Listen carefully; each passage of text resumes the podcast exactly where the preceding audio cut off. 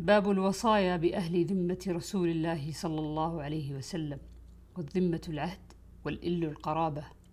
عن جويرية بن قدامة التميمي قال سمعت عمر بن الخطاب رضي الله عنه قلنا أوصنا يا أمير المؤمنين. قال أوصيكم بذمة الله فإنه ذمة نبيكم ورزق, ورزق عيالكم. باب ما أقطع النبي صلى الله عليه وسلم من البحرين وما وعد من مال البحرين والجزية ولمن, ولمن يقسم الفيء والجزية. عن أنس رضي الله عنه قال دعا النبي صلى الله عليه وسلم الأنصار ليكتب لهم بالبحرين فقالوا لا والله حتى تكتب لإخواننا من قريش بمثلها.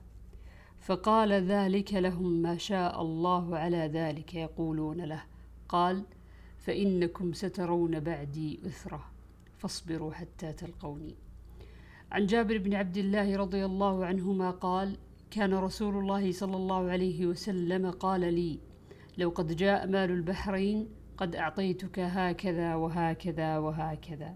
فلما قبض رسول الله صلى الله عليه وسلم وجاء مال البحرين قال أبو بكر من كانت له عند رسول الله صلى الله عليه وسلم عدة فليأتني.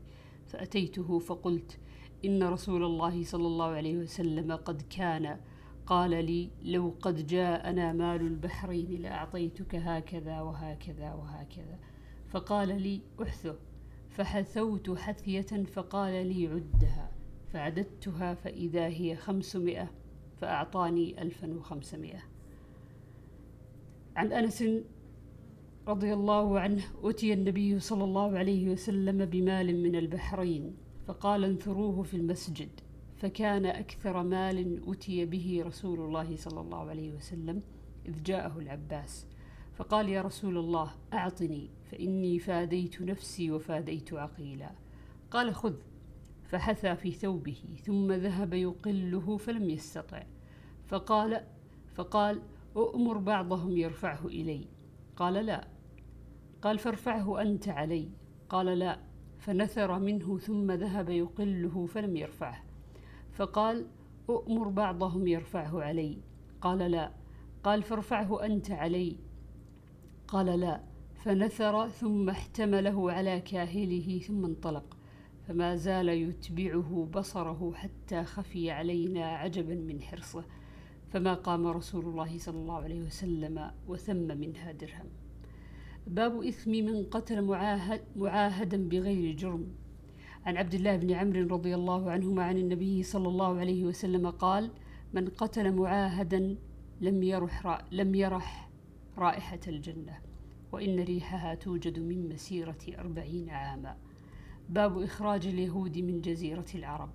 وقال عمر عن النبي صلى الله عليه وسلم أقركم ما أقركم الله به. عن أبي هريرة رضي الله عنه قال بينما نحن في المسجد خرج النبي صلى الله عليه وسلم فقال انطلقوا إلى يهود فخرجنا حتى جئنا بيت المدراس. فقال أسلموا تسلموا واعلموا أن الأرض لله ورسوله وأني أريد أن أجليكم من هذه الأرض فمن يجد منكم فمن يجد منكم بماله شيئا فليبعه. وإلا فاعلموا أن الأرض لله ورسوله. عن ابن عباس رضي الله عنهما قال يوم الخميس وما يوم الخميس؟ ثم بكى حتى بل دمعه الحصى. فقلت يا ابن عباس ما يوم الخميس؟ قال اشتد برسول الله صلى الله عليه وسلم وجعه فقال ائتوني بكتف أكتب لكم كتابا لا تضلوا بعده أبدا. فتنازعوا ولا ينبغي عند نبي تنازع. فقالوا ما له؟ أهجر؟ استفهموه. فقال ذروني فالذي أنا فيه خير مما تدعوني إليه. فأمرهم بثلاث. قال أخرجوا المشركين من جزيرة العرب وأجيزوا الوفد بنحو ما كنت أجيزهم. والثالثة خير إما أن سكت عنها وإما أن قالها فنسيتها. باب إذا غدر المشركون بالمسلمين هل يعفى عنهم؟ عن أبي هريرة رضي الله عنه قال لما فتحت خيبر أهديت للنبي صلى الله عليه وسلم شاة فيها سم فقال النبي صلى الله عليه وسلم اجمعوا إلي من كان ها هنا من يهود فجمعوا له. فقال إني سائلكم عن شيء فهل أنتم صادقي عنه؟ فقالوا نعم قال له النبي صلى الله عليه وسلم من أبوكم؟ قالوا فلان. فقال كذبتم بل أبوكم فلان. قالوا صدقت. قال فهل أنتم صادقي عن شيء إن سألت عنه؟ قالوا نعم يا أبا القاسم. وإن كذبنا عرفت كذبنا كما عرفته في أبينا. فقال لهم من أهل النار؟ قالوا نكون فيها يسيرا ثم تخلفونا فيها.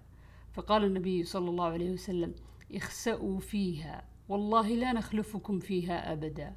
ثم قال هل أنتم صادقي عن شيء إن سألتكم عنه؟ فقالوا نعم يا أبا القاسم. قال هل جعلتم في هذه الشاة سما قالوا نعم. قال ما حملكم على ذلك؟ قالوا أردنا إن كنت كاذبا نستريح وإن كنت نبيا لم يضرك.